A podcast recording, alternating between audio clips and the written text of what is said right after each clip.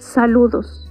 Donde quiera que te encuentres, mi nombre es Mónica Venegas. Yo creo en la frase educación para todos, sin importar quién seas, donde te, te, encuentres, si eres hombre o mujer, si has tenido la oportunidad de estudiar o no. También creo en esa fusión perfecta que es el conocimiento y las experiencias de la vida diaria, una vez puestas en acción.